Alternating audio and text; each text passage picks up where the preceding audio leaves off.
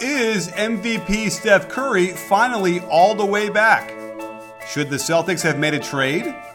What does the future of the Spurs look like? The only question left is say it with me, you win. Hey, sports fans, Coach Nick here, and welcome to the B Ball Breakdown Podcast. Also being broadcast live at the same time on Periscope uh, Sunday night. And as always, I'm joined tonight by Dave Dufour, Coach Dave, that guy, Dave. And uh, really glad to have you. It sounds like you're on the road traveling all over the place, but you're stealing some Wi Fi, huh? Yes, I'm stealing Wi-Fi. I'm in the middle of uh, Big Sky, Montana, which is a really nice ski town. If you ever get a chance to make yourself make your way up here, it's uh, it's good snowboarding and skiing. All right. Well, we're going to try and make sure that whatever we say is the real answer and not some sort of uh, mistaken uh, answer to a opening of an envelope uh, of a Best Picture uh, category, because that's a pretty colossal mistake, wouldn't you say, to, to somehow read out the wrong name? Yeah, well, you know, I'm not Steve Harvey, so I try to get my facts straight. Ooh, okay. By the way, that did happen at some point. It was not the best picture, but I think another uh, category. They did do that before. I have some vague memory, but you know, uh, stranger things have happened, and what, what, it's, I guess it's what happens when you get um, Faye Dunaway and uh, Warren Beatty back together after so many years of Bonnie and Clyde being filmed. So, uh, a really great movie, by the way, uh, recommended to watch. Um, Dave, yeah, we're here stuff. to solve some of the NBA's problems, one question at a time. And so I suppose we should do that. And, uh, you know, anything you want to talk about first before we go to some of the questions on Twitter? Well, you know, um, one of the things that has me fired up since the trade deadline, which I, I, don't want to talk about any real trades. I mean, we can talk about some of the on the court things we've seen, but I don't want to focus on rehashing stuff from last week. But Steph Curry against the Clippers looked like the Steph Curry that could hit every single shot on the basketball court. It was incredible. Like Steph Curry, if he was ever not here, he is now back. Okay. That's interesting. So that's my big takeaway from the week. Okay, that's well. That's a really big takeaway because obviously, you know, uh, everyone's sort of anticipating that the Warriors are going to get to the finals and probably win, and um, barring the Steph Curry not showing up, and that's always been the sort of the problem, right? Is that we've seen him do his thing, we've seen him do it during the playoffs, but in the finals, the last two, uh, he hasn't shown up as much, and so that is a real, I guess, a question mark that might keep them down, I suppose. Uh, but you're feeling pretty good that he's going to bring it this year. Yeah, absolutely. I think that he is uh, fully healthy and he has gone back into his normal role as the guy that's going to be the primary ball handler and scorer for that team. And, you know, the beauty of this whole thing is that Kevin Durant has checked his ego at the door. And, you know, he's putting up 26 on 17 shots a game. Um, that's that's good work if you can get it. Yeah, absolutely. I mean, you know, they're really running smoothly. It's really been, uh, you know, a, a, kind of a pleasure to watch. I know people want to argue that I'm some sort of fanboy or whatever, but it's like, what what is there to not like? It's a beautiful offense. They they uh, Kevin Durant is now playing defense on an epic level with along with Kevin uh, with uh, Draymond Green. Uh, what are you hearing about uh, Andrew Bogut? I feel like I must have missed something because, as far as I was concerned, as Andrew Bogut gets bought out and becomes a free agent I would think he would love to go back to the Warriors, but someone was trying to say like maybe he wouldn't just because they got rid of him. But what do you think? Well, so part of the, there was a little, bit of bad blood the last couple of years. They, they had some issues with Bogut, and um, so it wasn't exactly all like you know peaches and ice cream when he was ushered out of town. And I think the ushering out of town probably put the nail in that coffin. And and from from what I'm hearing. It, um, it's most likely he's going to sign with Cleveland, which I just think is, you know, there's petty and then there's petty, and this is the the latter. Yeah. Um, and it's weird because he doesn't really work for Cleveland. He doesn't fit. Uh, he's not a guy that can stay on the court against your Golden States. Um, so yeah, it's, it's a weird signing. That's that's purely a petty move by Bogut and Cleveland. I just think it's kind of weird. Yeah, it, it doesn't. It's not what they need. I mean, Deron Williams will be a good pickup for the Cavaliers. He'll certainly be better than Kay Felder, which was a question I had earlier today. Uh, and that's you know, I watched uh, some of the game the other night with Cavaliers, And it's like I don't know what's going on, but Felder just he's just not handling it well at all. He just doesn't seem to be able to do anything. And it's it's some of the plays he's making are just bad enough where you're like, this isn't going to work for you in the NBA. You're a nice kid, and I but I've seen you do well in certain times, and certainly what we've seen in, in, in college. But uh, it's just not happening. And Deron Williams would certainly be a much more of a steadier produ- producer than anything they have now. Yeah, Kay Felder definitely looks like a undersized rookie point guard.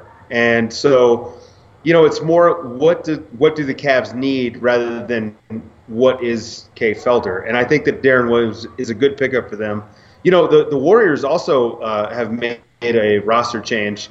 They they released Briante Weber, and it sounds like they're going to sign Jose Calderon after he's bought out from the Lakers, which I think is a huge mistake. Um, Calderon is a guy that this he's the Anderson Varejao of this year's playoffs. I'm going to go ahead and call that now. okay. He's not a good defender. He's not a good enough offensive player to make up for it. I, I would have rather uh, the Warriors stuck it out with Briante Weber and just see if they had anything there, rather than cutting him to sign yet another veteran who Steve Kerr is going to overplay. Uh, yes, I agree. It is really too bad because it's fun to see guys like Briante Weber get a shot and uh, and and actually make something out of it. And uh, you're right. I, Calderon is, is going to be. I could easily see him be uh, being the Varejao uh, uh, of, of, this year's playoffs. And, and then as a result, he probably won't play. I mean, barring some catastrophic thing, we're not going to see him play anyway. Um, although you know what, he is a good shooter, right? He still could probably do that and you know get in some of those actions. But uh, if he has to dribble the ball or make a pass, we're going to be in trouble with with him. So my concern is that anything that takes the ball out of Steph Curry's hands is a detriment to the Warriors. He needs to have the ball in his hands when he's on the court.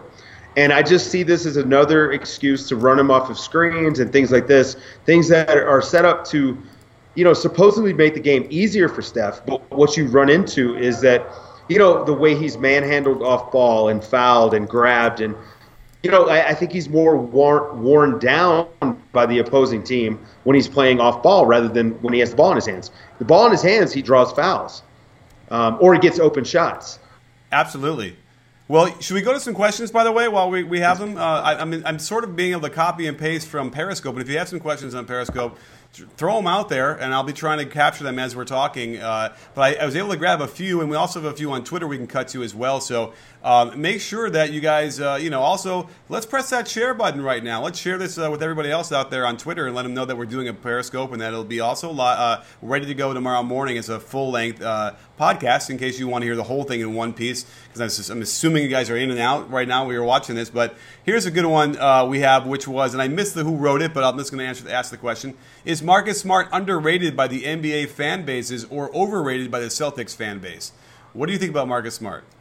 I love Marcus Smart. Um, I think that as a coach, if you don't love Marcus Smart, there's something wrong with you. Um, he makes so many game-winning plays, right? Like he plays winning basketball. It's such a cliche thing to say, but you know he's he's a big guard. He can't quite shoot as well as I thought he would by now. Um, but he's a big guard who's not scared of posting up. He's actually a really good post player. In the in the game today against the Pistons, he was the best post player on the floor. Um, shots fired at whoever thinks that whoever else on that team thinks that they can play in the post. Um, I, I liked I like him. I, I think that he's just a good basketball player, and I hope I hope that the Celtics are smart and keep him. I love him next to Crowder. I think they're fantastic together. Oh, absolutely. And by the way, the thing with his shooting, uh, apparently there are some very compelling numbers that show um, that he is um, a much better shooter when he cut his hair back. And I don't know if you saw, but there was a really, really good video out there, and I tried to get the guy to do it to come on the show to talk about it. But he talked about how guys' hair that sticks out in front of their face, sort of like an Elfrid Payton, is the worst example of this. Uh, you know, most shooters or every shooter that I know needs that airspace in front of his uh, forehead. The ball has to. However, if you're a Steph Curry or you're a, a, uh, a, a uh, Kobe Bryant two motion shooter, the ball does pass through that area, and so uh, I, someone was telling me that there is some compelling numbers now after he cut his hair where he is shooting a lot better And um, I think that that's really fascinating. And so if he keeps that, that tighter hair, because think about it, if the ball were to hit your hair on the way up while you're shooting, like that's gonna, it's not gonna go in all the time. In fact, you'd probably be worse. And, and I think Elfrid Payton would definitely benefit from that uh, because he he has to shoot it from the side and in a weird way because the hair's in the way. Elfrid Payton almost has to go Larry Bird over the head sh- style shots to get over that hairdo. He looks like the Weeknd. The, the, yes, the Weeknd. That, that's actually so. a good comparison. And maybe he's a fan. You yeah. never know. I don't know. I mean, I even there if I go. were a fan, I don't know if I would grow the hair to, to show that that kind of you know dedication. But still, um, but if you guys, I'm interested. You know, hit me up on Twitter if you feel like you have any insight into that because I'm telling you, the video that we did see was very thorough and it went through a lot of guys like Justice Winslow. Um, and I'm forgetting who else, but there's a couple other guys that had started to grow hair, and as it got in the way, it really affected their shooting. And then when they got when they did cut it down, it, they shot better, and that makes perfect. I love that. That makes perfect sense to me. So uh, it does. So, yeah. Well, this is that's that's the only reason that I shave my head is so that I can can keep that jump shot wet. Yeah, and you, and you can and you're faster, right? You have better uh, better window air. Exactly. Well, you know, Dave. The one thing better than having good hair is eating great meals that are easily prepared in your own home. And that's what Blue Apron does. They deliver fresh, high quality ingredients, and trust me, they make a big difference. When my wife compliments me on making pork chops and miso butter with bok choy and marinated apple, don't get me wrong, I'll take all the credit, but it's really Blue Apron's simple, easy to follow instructions. You can customize the menu to fit your taste and schedule, and it's affordable. At less than 10 bucks per person per meal, you'll be making savory dishes like vegetable chili and baked sweet potatoes with crispy tortilla strips. It's the equivalent of hitting a game-winning 3 in the defender's face every time you fire up your stove. So, head over to blueapron.com/coachnick and you'll get your first 3 meals free with free shipping by simply typing in that simple URL, blueapron.com/coachnick. I'm telling you, this is a game changer. Well, we have another one from Jonathan9151 asks on uh, Periscope What can my Knicks do to improve? Interesting question. What do you think, Dave? Um, dump every quote unquote asset aside from Porzingis, Kuzminskas, Hernangomez, Justin Holiday, and build around those guys. That's that's where I would start. I, I think you this needs like a full tank, bottom out, get rid of all these old guys and and start from scratch. I, and by the way, I honestly feel like they wouldn't tank. They wouldn't. They'd end up being in sort of that purgatory, you know, that seventh, eighth, ninth spot, or whatever, with that group and some other guys and some good coaching from Hornacek. But um, but that's okay because then you get guys like Porzingis who are really going to develop, and you know, so what? He's not going to benefit from whatever Melo is going to do for him. Uh, let him uh, by fire learn and push through that, and let Kuzminskas get more minutes and and you know become you know the guy that he already is at 28 or however old he is now anyway. But uh, and then yeah, Hernangomez, it's criminal. He's not. He should be getting 25 minutes a game um, and just learning what the heck is going on uh, from that uh, standpoint, so he can get some good. Um, you know, uh, confidence going because that looks like what he just needs is some more confidence to believe in and how good he can be, which I think he can. So uh, yeah, now but they're, they're, that's not going to happen, right? Melo is simply not going anywhere. It, it, I mean, it certainly looks that way. I, I, if he didn't waive his no trade clause this like right before the deadline, I don't see him doing it this summer. And, and honestly, like, I wonder if Phil isn't out of town this summer. Um, there's the mutual opt out between the Knicks and, and Phil Jackson this summer. And um, yeah, I wouldn't be shocked to see one of them exercise it. Uh, if I'm the Knicks, I probably want to get Phil Jackson out of there. He hasn't really done a good job. He's probably alienated quite a few free agents with his posse talk and the way he's treated Melo, which, as you and I both know, this was a way to get Melo to, you know, to get rid of the no trade clause. But, you know, like your your reputation is what your reputation is, and and it just seems like Phil Jackson has done major damage to his own reputation over the course of this season. Uh, I, I got to call a timeout on here, or blow the whistle, or call a technical foul on you because for the very reason we're talking about who they should keep. It's because of Phil's d- deals. The only bad deal he made, I think, wait, no, he says before, was Joakim Noah's deal, and like maybe bringing in Derrick Rose. I think that was, you know, something that I like really the I like the Rose move. Okay, I like fine. the Rose move. But come on, Porzingis, and whether or not you think it was an accident that Porzingis ended up being like, or looks like he's going to be what he is, so what? Like he made the pick, he did it. They, it's working out. Uh, Hernangomez, uh, Holiday, uh, you know, even the Courtney Lee thing isn't you know terrible. Although I think he's he's been struggling as well, and you know, but it's you know what? It's hard. It's easy to struggle when you play with Melo, uh, without a question. I feel like that's a guy who's isn't going to necessarily help you if you're a certain type of player. So. Um, at any rate, I don't know. I would give props to Phil. That said, I yeah, I don't know if he's long for the job either. He might, and I would imagine it's his decision at some point, where if you know sooner than later that he's just going to disengage and not and not uh, stay in New York. But um, I don't know. I want to give Phil some props. Okay, I mean, like I give him credit for the Porzingis pickup and and Hernangomez and Kuzminskas, um, but but one of the bigger things is trying to get in free agents. I mean, you know, for a team in the position of the Knicks, you need free agents. You're not going to draft well enough. Like they're they're like you said, purgatory. They're in purgatory. Yeah. So you're not going to have access to high enough draft picks to be franchise changing superstars like Porzingis. You know, like they kind of got lucky there. Um, I just think that if you're going to rely on free agents, you need to be a destination where free agents don't have to worry about, you know, how long until Phil Jackson decides he's going to crap all over me and who I am? And and, and that's a real issue. I, again, I don't think Phil stays there past the summer. I think right. Carmelo outlasts Phil Jackson. Right, and by the way, again, I'm I'm in that camp where I believe that they he did all that stuff on purpose, uh, as far as um, you know, uh, insulting Melo, whatever you want to call it, because uh, he wanted Melo to opt out or wanted to say, okay, you can trade me now. And you're right. The only problem with that is you start burning the stuff, burning the whole team down, and now the other guys are going to hear that and be like, man, I don't want to go there if he's going to talk about that. So you're right. It's a, it was a really interesting uh, thing. But then again, maybe players have some, you know, uh, shorter memories than others. But what do you say? Let's go to some Twitter questions because we have a couple there. Yeah, let's do it. And uh, I throw them up on the screen right now. So we have James Trigger uh, asks, "What's the piston ceiling with this current core? Would you pay KCP a max extension?" I think we can go backwards uh, and answer the second question first. Um, I'll just answer it. Yeah, I, K- KCP is always co- competing to be on my most favorite player list. Um, he, he's like their best defender, and he can shoot the rock. He can put the ball on the ground a little bit too, um, and he's a tough kid. And there's not there's not much that I would you know point that's negative about him. Yeah, I completely agree. Uh, KCP is one of like four guys in the league that can legitimately guard Stephen Curry. You know, like he can yeah. guard the most unguardable guys, and that has like extreme value to me. And you know, he's not quite a he's not a knockdown three point shooter yet, but he shoots at a high enough volume and with enough confidence that you have to guard him.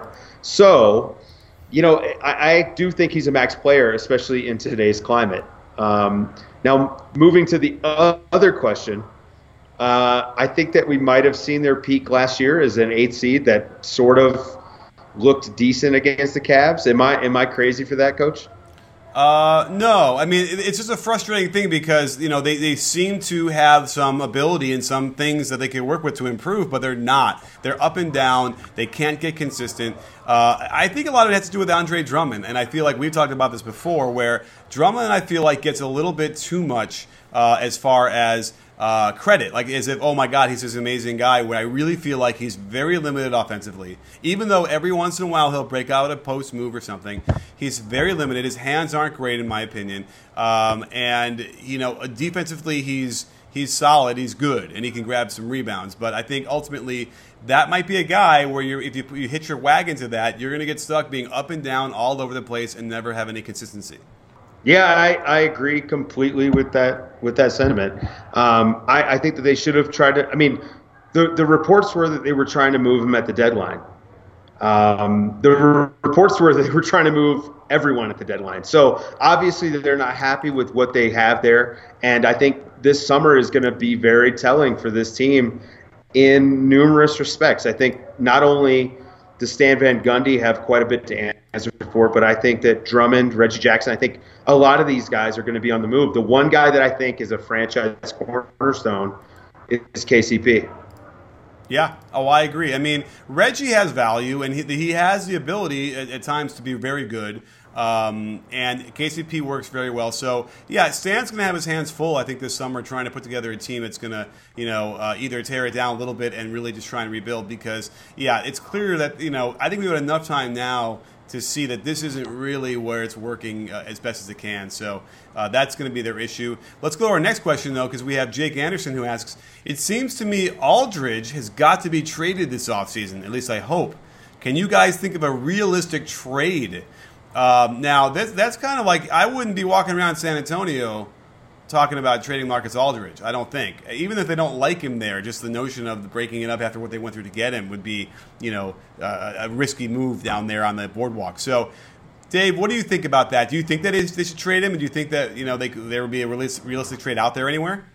Um, I am of the opinion that they shouldn't have signed him. So if they could trade him, uh, I'd be all for it. Um, I love Dewayne Dedmon at at the five, and I think you could plug in Pau Gasol next year and get 80% of what Aldridge gives you at the four. Um, so if you can get something of value for him and that contract, you also open up max contract space. And San Antonio is a place where, you know, uh, judging by Lamarcus Aldridge, players want to go. Like they want to go there to win. So um, if you could move a, a, Lamarcus Aldridge and improve your team, I think you do it. I think that that's been the Spurs' MO, you know, throughout the Popovich era for sure, is that – there's no sentimentality. It's all about can we win. And so I think if they see a move out there where they can, you know, get that salary flexibility and also bring back a winning player, I think that they do it. Um, I'd say watch out for Phoenix this summer. Oh, okay, interesting. Yeah, I, I don't know. I mean, what what would be okay? What would be a realistic trade then? You think, as far as uh, as you know, what what would you get for that? What would they need? Um, you know, so it depends on how you feel about the point guard situation there. So, um, Patty Mills is an unrestricted free agent this summer, and he's going to get paid by someone. Will it be the Spurs? Uh, Jonathan Simmons also will be an unrestricted free agent. Or, no, no, he'll be a restricted free agent, excuse me. So, someone's going to pay him, and I don't know that the Spurs match.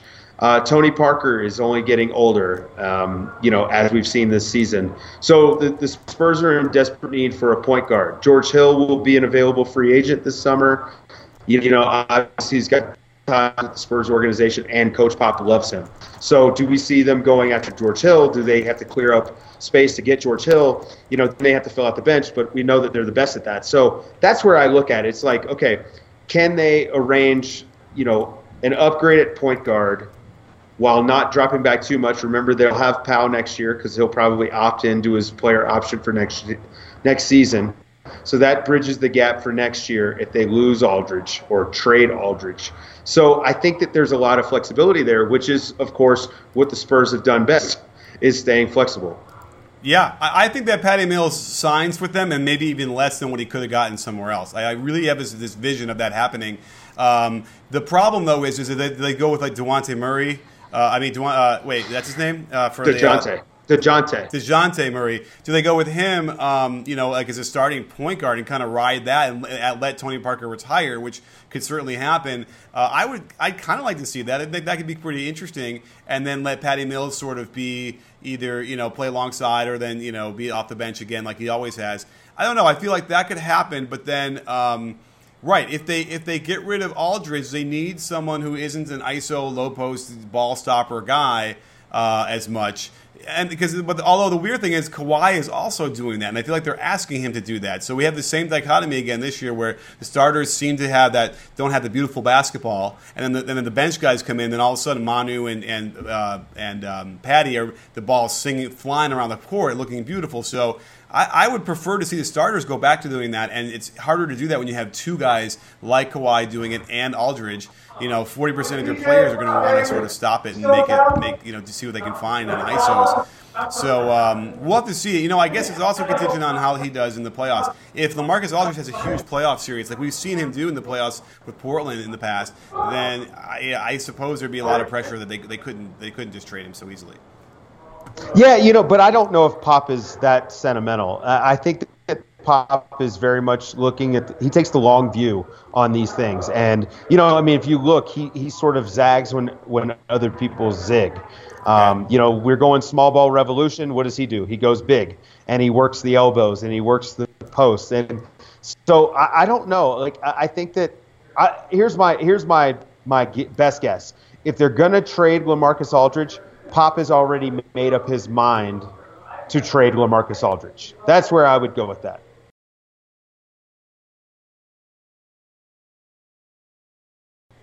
Okay, fair enough. I guess we'll have to kind of wait and see on that one. Uh, we have a couple more questions that, that came up on um, Periscope. And so one was by uh, Gil Breezy, who asks or says, Celtics should have gotten Paul George. Speak on it. Um, Dave, jump on that one. What do you think about that? I think the, the Celtics should have gotten Jimmy Butler. But, uh, I mean, if you can get a player of that caliber, top 20 NBA player, um, you normally want to do it. Now, we don't know the parameters of, of the deal. We don't know. I, again, I don't know what Paul George's agent has been saying. I know that there are reports that he's definitely going to LA if he's not staying in Indianapolis, and that is definitely plausible. Um, so that might have been why they didn't pull the trigger. Um, Markelle Fultz, let's, let's say they're going to have the number one pick next year. I mean, they're going to have one of the top three picks. Um, Markelle Fultz is a game changer, franchise changing point guard potentially. Um, do you give that up for maybe a year and a half of Paul George? I don't think so. I, yeah, I agree. Just, I, I, I just think the Jimmy that, Butler point is better. Again, you're waiting out LeBron. Let's yeah. I'll just weigh in here for a second about Jim, uh, Jimmy Butler was the guy they probably should have gone after, and it sounded like they were trying to make it work uh, to some degree because the bottom line is you just never know like what you're going to get in the draft. And I know Markelle Fultz could be that guy. And by the way, you don't know if you're getting number one anyway. And then um, then you're talking about you know if, if, does he succeed or not. You can imagine that anybody who might succeed or has the potential would do it in a Brad Stevens environment. Whereas a guy going to like Sacramento and has seven coaches in seven years, like okay, that would be a recipe for disaster for anybody. So um, I, I, think they're they're in okay shape. But the, the bottom line is, if I could have given up that first pick and Jae Crowder and um, I, I, don't, I probably wouldn't do Jaylen Brown. I would have maybe done somebody else. If I could have kept Jaylen Brown and then gotten Jimmy Butler, I would have done that. I'm going to tell you right now. I'm keeping Jae Crowder no matter what. Okay, and I, by the I way, think I you and Jae I Crowder agree. Too. I was going to say, I think you and I agree. Like Jae Crowder, not only is Jae Crowder just a good player at all, right? Like on his own. Yeah. He's also best contract in the NBA. A legitimate three and D player, shooting about forty percent on threes, and is a legit defender. Um, yeah, I'll take him all day. Like he's a coach's dream. Oh yeah, I mean how about this? Could you imagine having a, a, a team that had Avery Bradley, uh, Crowder, and Jimmy Butler all together? Oh yeah, lights out. It's yeah. done. Like, no one would score, and then you'd have two guys that can guard LeBron. Like that would have been somehow the move. Like they could have given up. I mean, I was they probably it, they wouldn't have been able to keep Crowder and Bradley to get um, Jimmy Butler anyway. Like that would I don't I think they would have had to give up one of those guys. So it's almost a moot point. But uh, I don't know. That would have been a really interesting deal. Um, in fact, almost to the point where you could get rid of Isaiah Thomas, send him to the Chicago, well, and let Avery Bradley and Jimmy move. Butler play in the backcourt together. Is that that's the move I've been trying to get the, the Celtics to make all year because you don't want to be the team that maxes out Isaiah Thomas next summer. Like that's the that's the thing. Like, look, I love what he's doing. Like, you know, he and I are about the same height, and to see a guy like that scoring 29 points a game in the NBA is amazing. But we don't age well. Small guards do not age well. Um, this scoring, like he's not going to be able to keep it up forever, and the defense is already bad. So, um, you know, I, have been, for the Celtics' sake, kind of wishing that they were looking to move on from that, uh, sell high, so to speak. And, and, I wouldn't be shocked to see him moved this summer. He's also on a good deal. He's only making like six and a half million next year. That's an easy contract to move if you're looking to get a good asset. So.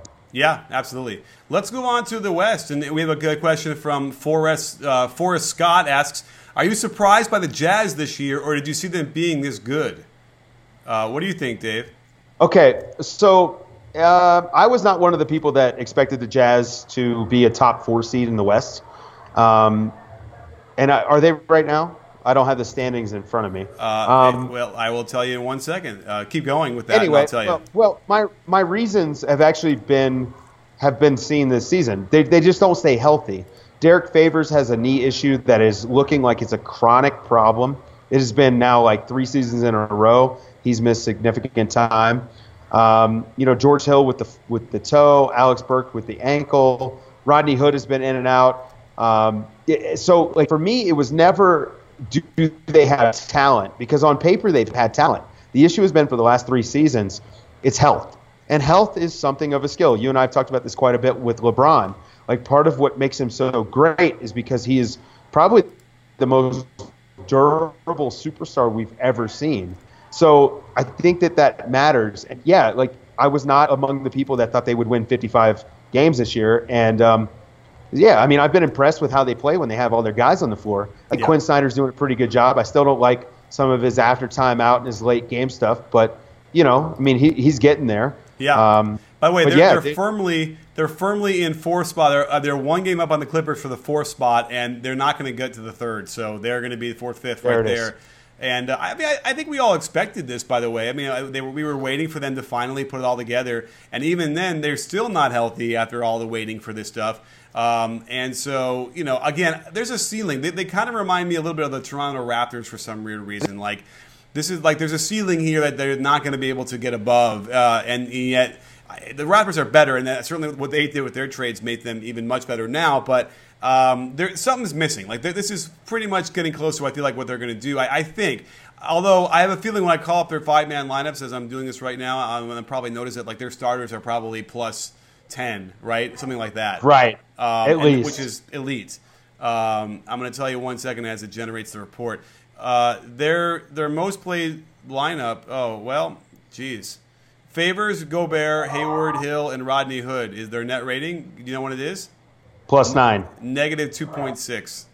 But Whoa. they've only played that for eleven games. If I'm reading this correctly, you know they've been that hurt. They never they've hadn't had them together very much. So that's a problem. Wow, that's impressive. Yeah. By the way, you throw Joe Ingles in there with Hill, Hayward, Gobert, and Favors, and they're plus tw- uh, 22.2. And that's their second most played lineup. So, you know, it's just a question of can they find some of these lineups that will really do well. But those starters, right, as it is now, haven't figured it out. And obviously, that's actually even, yeah, it's impressive to have that many wins with your starting core, the most played lineup you have, negative. It's, I don't think it's ever, that won't last the rest of the season, I'd imagine. Yeah, no, I, I think that. Uh the hope is that they're going to get healthy. Like, you know, I, I always wish we could turn injuries off, you know, because I really want to see everyone's best lineup against every other team's best lineup. But but the reality is, like, health has been a big concern for for Utah. I don't know if it's maybe the high altitude, although I don't think Denver has the same issues. So I don't know what the problem is, but, but um, you know, hopefully they can string it together in time for the playoffs. Yeah, yeah, because we deserve a little bit of some uh, fun stuff here. I think I want to see some really good playoff series, and I feel like all of a sudden the East is starting to start shape up to have some, and uh, the West should you know should be a bloodbath again, and we should have we should have a lot of you know good stuff going on there. So uh, let's see here. We have another couple questions. Uh, I know we mentioned Markelle Fultz, but we one question from the general 13 was who do you see as the best draft prospect and the highest ceiling? Uh, I'll go out there and say Lonzo Ball should be up there as well. And I, I got into some weird argument with a guy on Twitter who was like uh, just throwing all sorts of shade on him because of the way he shoots, which is very weird on the left side of his face. Um, the only problem I see with that is that he, when he tries to go to his right and pull up, it's going to be a problem, and we've seen it a problem. He doesn't almost he almost never does it, but when he does, it's really awkward. Uh, but other than he's that, taken one he's taking one pull-up jumper going to his right. Well, that's actually wrong. I went through. Whenever I see that kind of stuff, I don't. I don't. I raise an eyebrow and I go through the footage. There's there's two.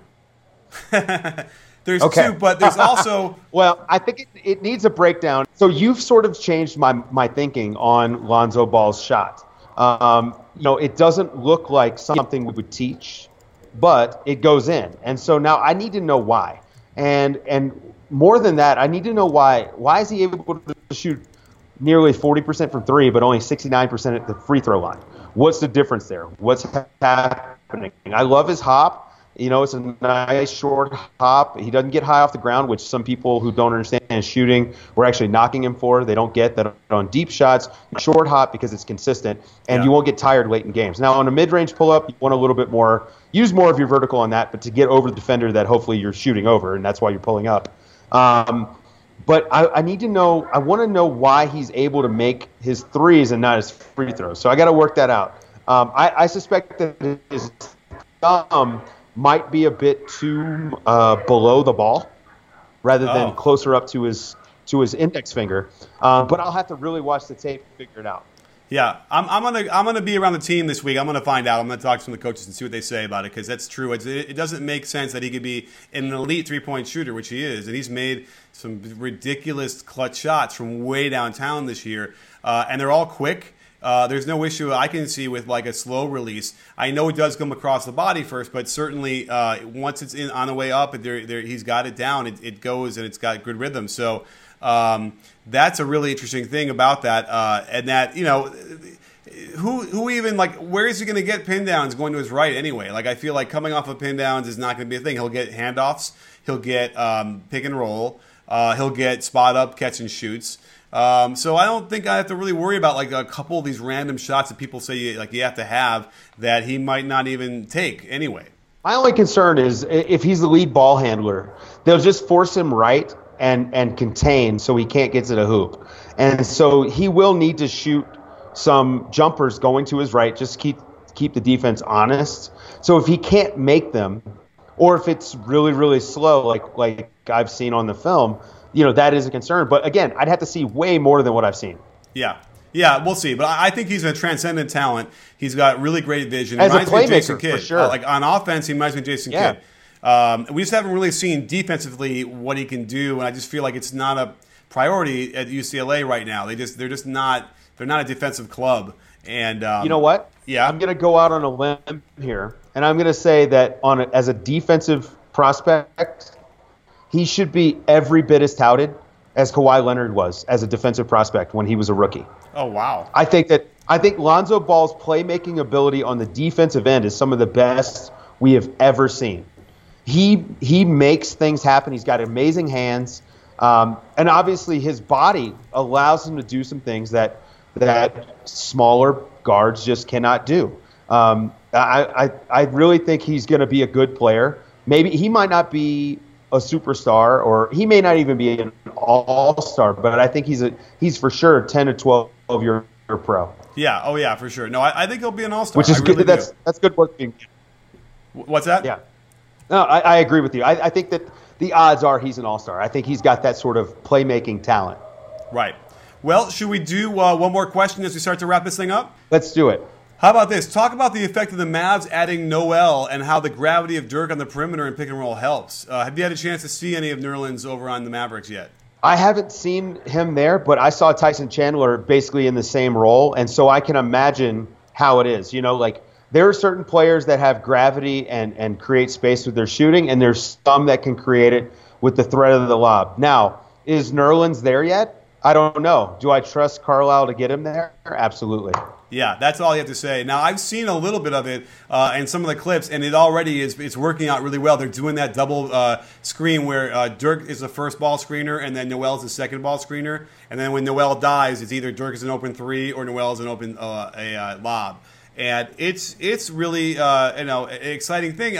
The question really is, does it really matter? And like, does this year matter? Because if you look at the standings right now, uh, where the, the, Mavericks are, you know, eighth, ninth, tenth, they're eleventh, and they're only you know two and a half games out of the eighth spot, and there's not a lot of time left. But what do you is if there's anyone that could do it? I guess it would be them, right? Yeah, I mean, I think so. I, I think that the the veteran leadership that they have on that team. Um, I love Curry's playmaking.